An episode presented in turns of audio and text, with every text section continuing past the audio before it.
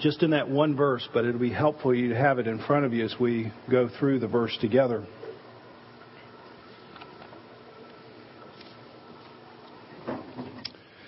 I'm assuming that following a Sunday afternoon conversation with his father, a conversation that was filled with complaints, the teenager, Isaac Watts, felt like he was a, a bird freed from a cage.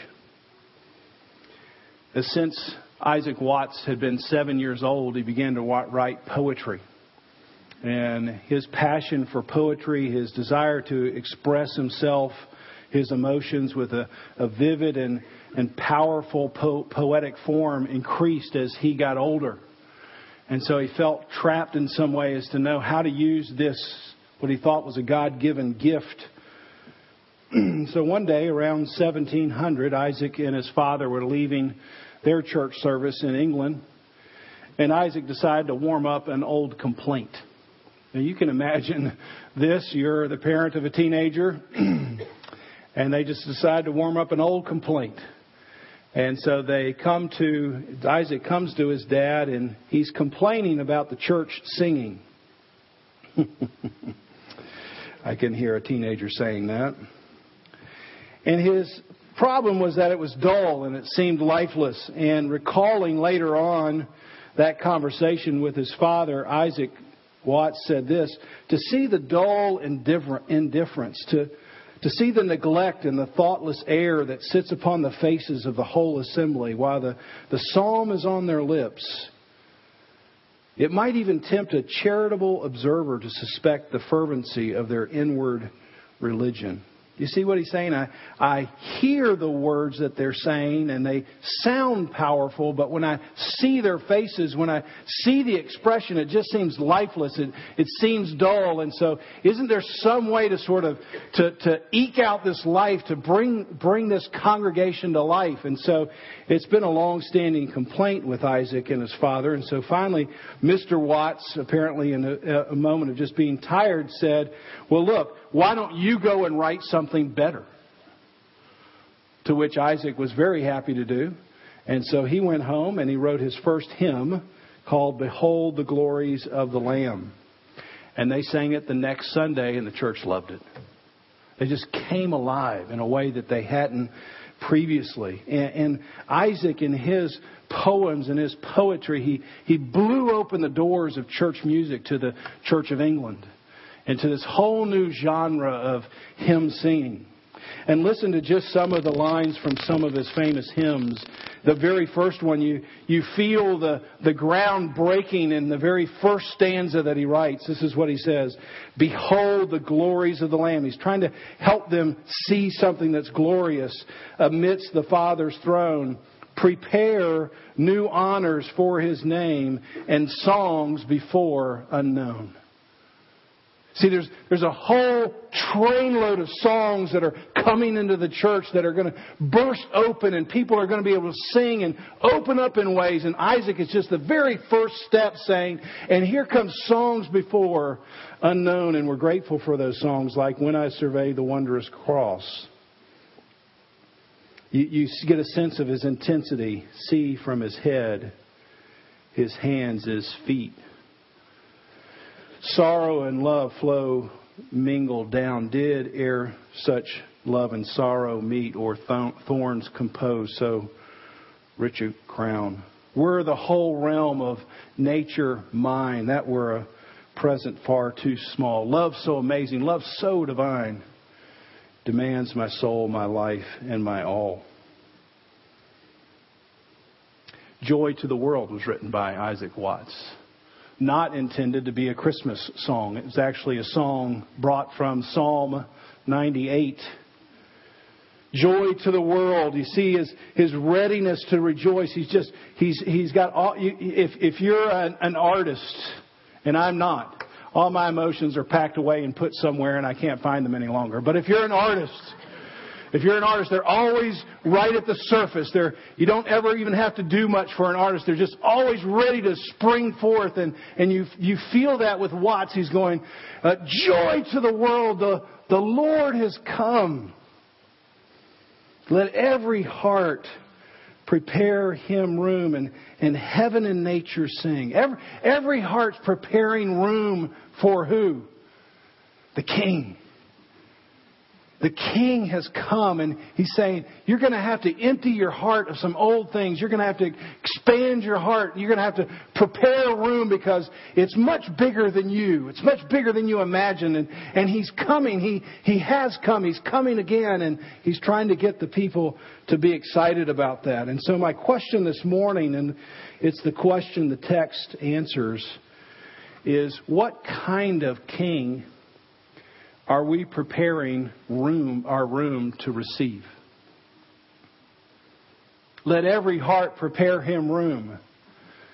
That the king is coming. The king has come, and he's saying, prepare your heart. And my question is, what, what kind of king? What are the characteristics of the king that we're anticipating coming? And that's where we get help from Zechariah chapter 9. Now, let's do a little background so you can put Zechariah in a context, because I think that's helpful.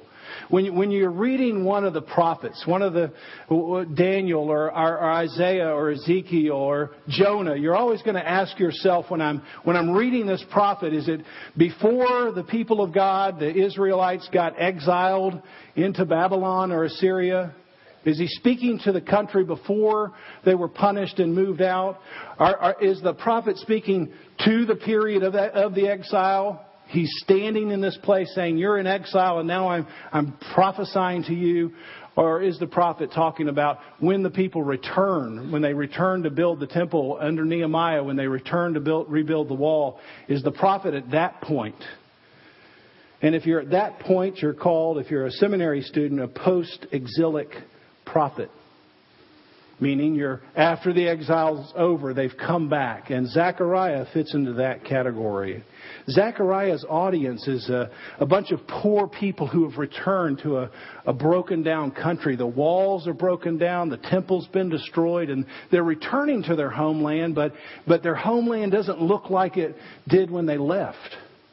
They're ex slaves, they don't have much value. And, and they're charged specifically here to rebuild the temple. And so you get a picture for uh, what's happening here, that, that, that the kind of situation this priest, this, this pastor is stepping into. It's a, a broken down city with mostly broken down people. And that's his congregation. That's his charge. That's his little place to enter into. And when Zechariah enters in, he's largely known as the, as the prophet of encouragement. He, he's always coming in trying to get up underneath people and give people encouragement to, to keep moving on, to keep building the temple that it's, it's worthwhile. And so as he, he comes in, he gives them a, a great hope he gives them a vision. He, he takes the eyes of the people there, the eyes of his congregation, and he puts them up to this telescope. And he says, I, know you're down here with all this mess and it's broken down and you feel like you're broken down, but I want you to lift your head and I want to put your eye to a telescope and I want you to see that a king is on his way. And when you understand that the King of Kings is on his way, then that'll fuel your energy to continue to work faithfully right now. Zechariah understands that when people live their lives like it's a snapshot, then when the current picture is bleak and disappointing, that they can easily get swallowed by the feelings of that moment. You, you know this, I'm sure you do. Somebody's going through a difficult time, and, and what happens is they close down and they feel like this, my life is a snapshot. My life is this moment right now. It'll never get out of this moment. I'm going to be in this dark spot forever. And you as a friend come in beside that person and say, I'm going to try to lift your head that, that your, your life isn't a snapshot. Your life is part of a, a great story.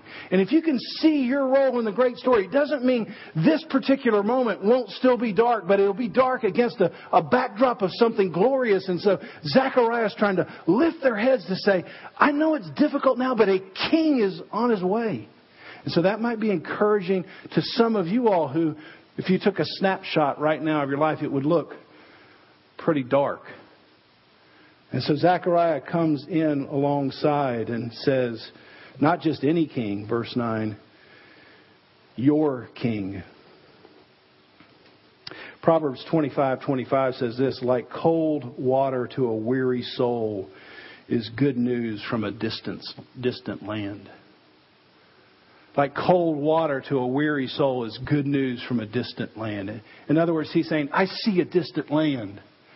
And I'm bringing news back from that land that will be like cold water to your weary soul. It's gonna, it's going to happen and you're 500 years away at this particular point, but it'll be the fuel to keep, keep you moving forward. And so we, when we look at Zechariah 9 9, few Old Testament prophecies are known better than this particular one. And Zechariah is writing in a, like, like uh, Isaac Watts, he's writing in a poetic form. He's, he's saying something here, and I want to examine this verse together. First, he's saying, rejoice. And he doesn't just say rejoice. What does he say? Rejoice greatly. I loved what one commentator said about that word rejoice. What his definition was this there should be no measure whatever in your exaltation. There should be no measure whatever in your exaltation. When, when you see the King of Kings coming, when you know He's coming, there, there's no measure in your exaltation. I don't know if you know, a few of you mechanics might know. You know what a governor is? Not the governor that lives in Raleigh. That's a different kind of governor I'm talking about. I'm talking about a governor that's usually attached to a, a small engine. And a governor that's attached to a small engine is, is a device that keeps the engine from going too fast. That might destroy the engine in some way. So you, you attach this to a small engine for a safe, it's kind of a safety feature. and It's called a governor. It doesn't allow you to go but a certain speed. And so what Zechariah is telling us in these opening two words, rejoice greatly, is he, when you see the, the, the king coming, what he's saying is it's, it's time to detach the governor. We don't need a governor anymore in your joy. There's, there's no, nothing that should hold back in any measure the joy that you can express there. Let, let's disregard the governor. Let's disengage. Let's disenable the governor so that we can really rejoice and see that the King of Kings has come. And you get that sense in Matthew 21. Here comes the King and these poor, broken down people who are oppressed by a government say, Hallelujah, this is the person we've been waiting for. Now little did they know this was the person they were going to get. Going to get. But they understood the King of Kings was coming finally into the city. Something was going to happen. And the governor was disengaged. Nothing's going to hold you back from joy. And then, as if, as if to sort of emphasize that, he doesn't want to run away from rejoice greatly, O daughter of Zion. He just says the same thing again in a different way. Notice, shout aloud. I love the Hebrew word for shout. Ruah. Ruah. I mean, just sounds like you shout, doesn't it?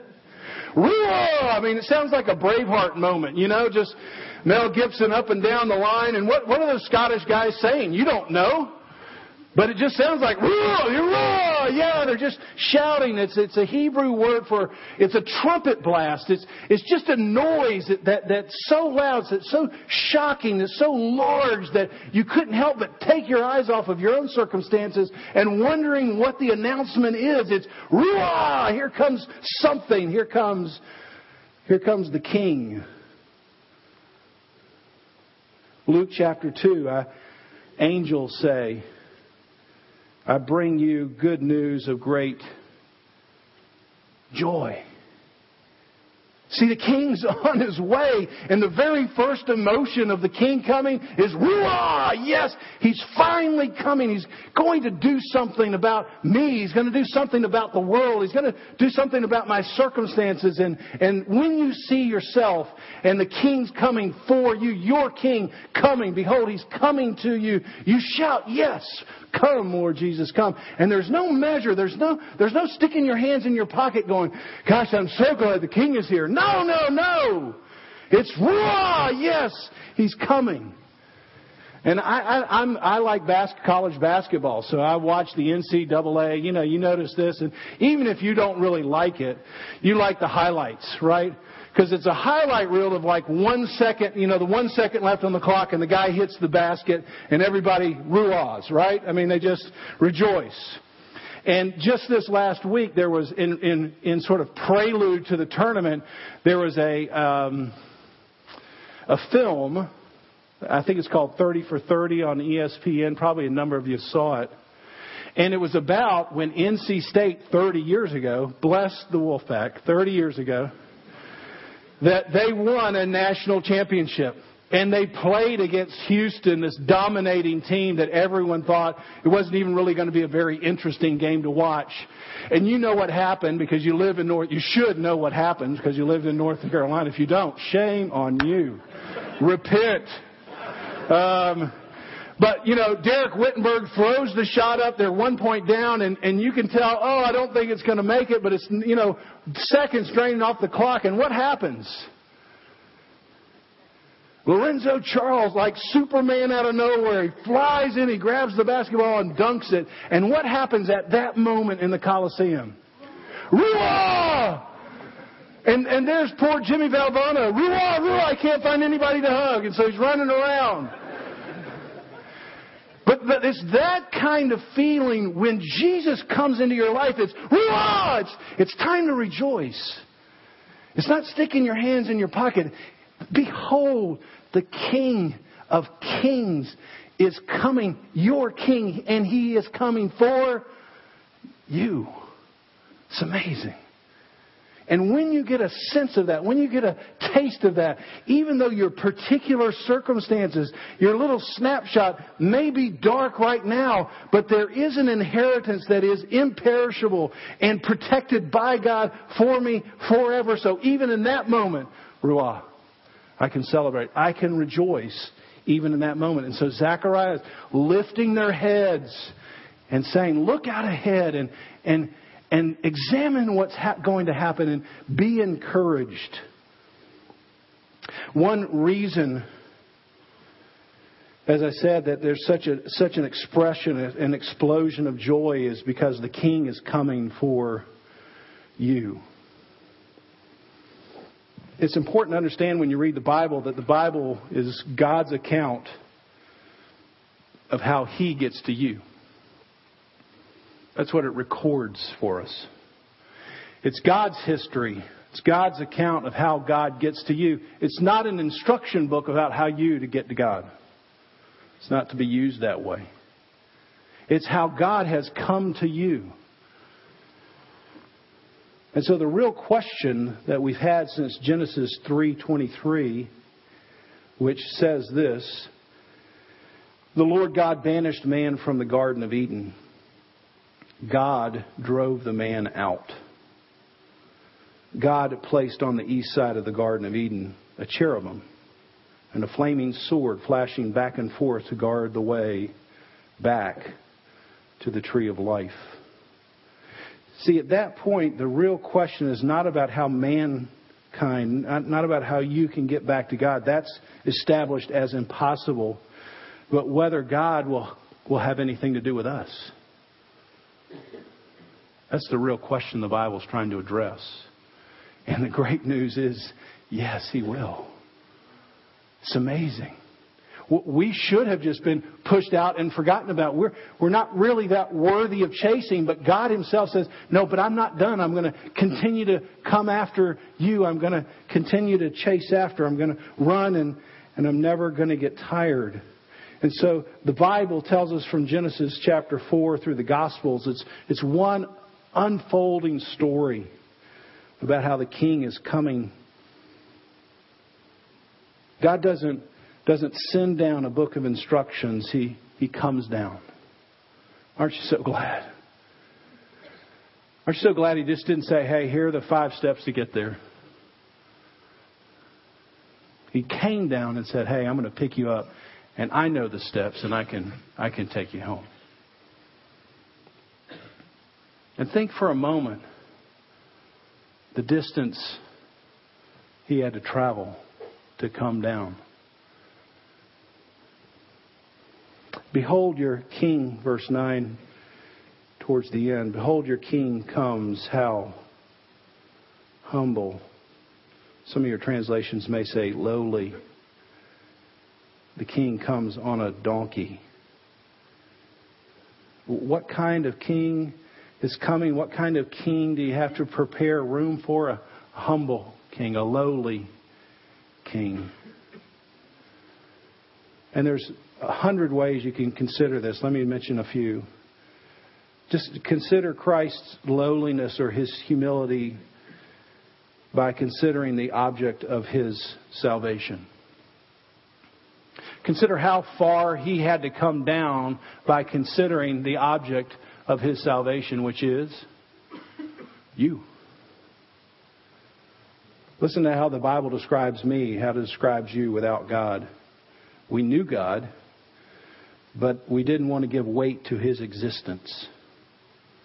We never thanked him. No, instead of thanking him, we claimed to be wise. Yet we were fools. We, we became fools because we exchanged the weight of the immortal God for an image that looked like me. We degraded, our, we degraded ourselves by using our bodies in inappropriate ways, one with another. We exchanged truth for a lie. Our mind was depraved. We, we did things that we know shouldn't be done.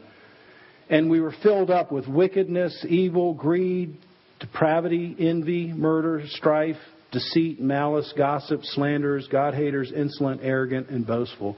We invented new ways to do evil And even though we know they deserve death, we continue to do them. And then on top of that, we applauded others who did just like us. That's how the Bible describes somebody without God. So you, so you see, the king, when he comes down, he's not coming down to save some noble race.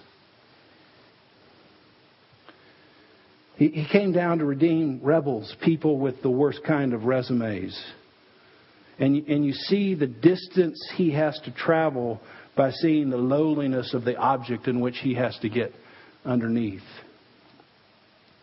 The distance Christ has to travel just to save me is immeasurable.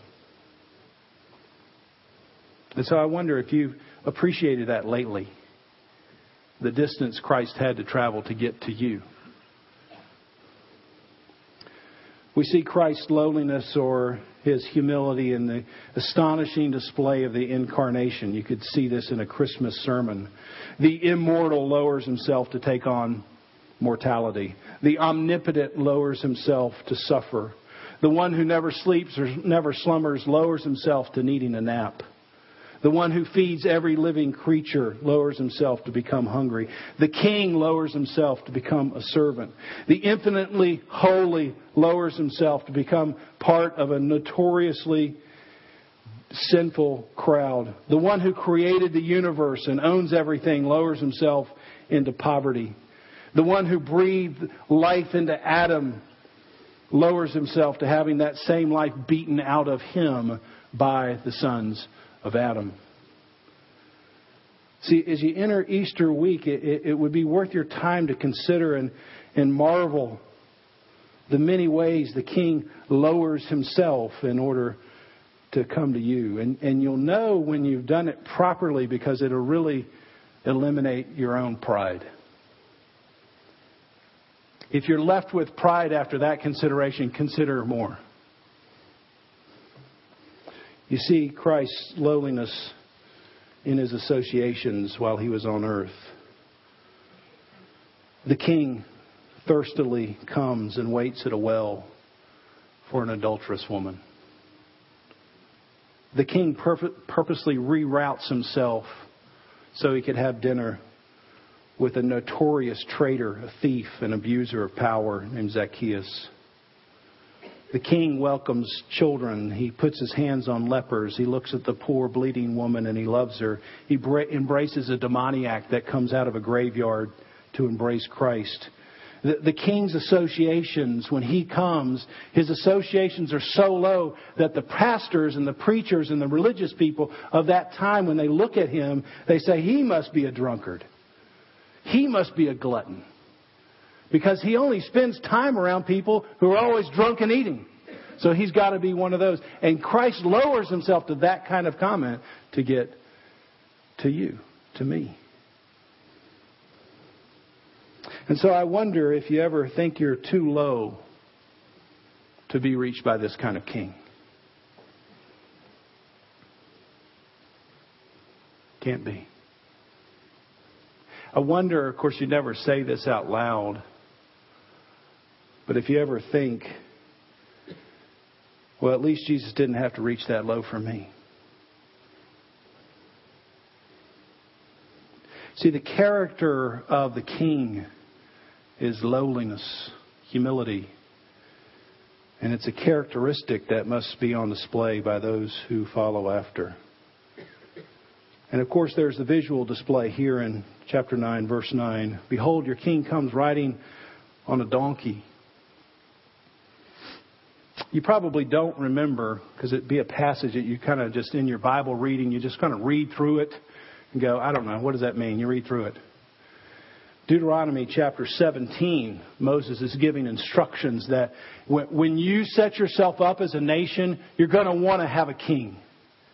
And when you do have a king, I want to, I want to show you right now the kind of character this king should have. And he says this in Deuteronomy chapter 17. When you enter the land the Lord your God is giving you, and you take possession of it, and you settle it, and you say, let's have a king over us like all the other nations around. Now listen, this is what he says.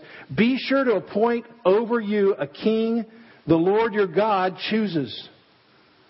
He must be among your own brothers. He's got to be one of your kind. The king must not acquire great numbers or numbers of horses for himself. He must not accumulate large amounts of silver and gold. And it goes on. There's only one king that fits this description.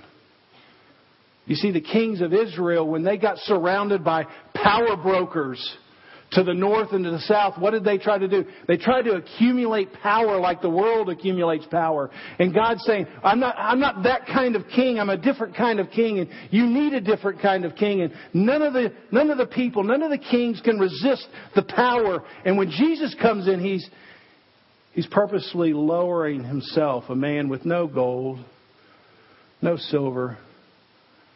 He hasn't even accumulated one donkey. He has to borrow it. This is the real king. This is the king of kings. Finally, rejoice. Rejoice, shout aloud because of what the king brings. You see that again, verse 9. He's bringing something. He's coming to you. He has something with him. And it's righteousness and, he's, and he has salvation. And the word righteousness in this context is, is meant for you to understand it as justice. In other words, this king is going to come and finally he's going to set things right. The, the king is coming, he's bringing a, a kind of justice, and this, this justice is going to collide with, with every evil deed. It's going to collide with every evil thought. It's going to collide with every evil word. It's going to collide with every evil person. This justice, this great justice that this great king is bringing, is going to collide with everything evil, everything inappropriate whether it's been in deed or just in a thought. Now, does that sound like good news? No, no. I mean, if you know yourself, no. The person who doesn't know themselves, yeah, I'm trying to get rid of that evil guy over there.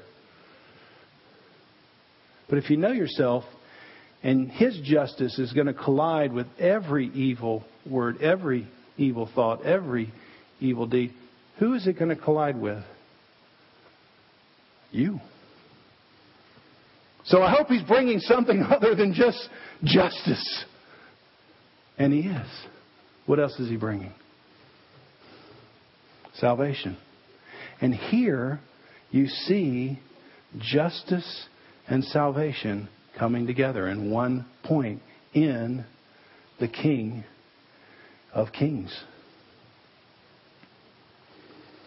We see something. Zechariah looked out ahead and saw something ahead 500 years. We, we look back and we know something's happened and we see it. And, and we must get our eyes off of ourselves momentarily and say, yes, I, I see that I'm a part of a, a great unfolding story and that the king has arrived. And now I'm not just waiting on his, his arrival. He says, I'm going to come and live inside of you and you're going to, you're going to be my witnesses. You're going to begin to, begin to act like the king. You're going to begin to have his character. And so when we sing and the children come in and sing Hosanna, which means save now, save us now, Hosanna, see, Christ is coming, please save us. And of course they thought it was saving from some evil, oppressive person. And Christ is saying, I'm going to save you from your sin. And we know it happens when Christ hangs in the balance between heaven and earth. And his last breath, he says, it's finished. Well, so many things are finished, but one thing is finished is I've gotten all the way to the lowest point. I've traveled underneath the worst sin, and I'm able to bear it. So you and I bear it no more. That's the gospel. And when you when you just get a taste of that, when you when the king just begins to make a little crack in your heart, do you see it? What happens? Ruah. Joy. Let's pray together.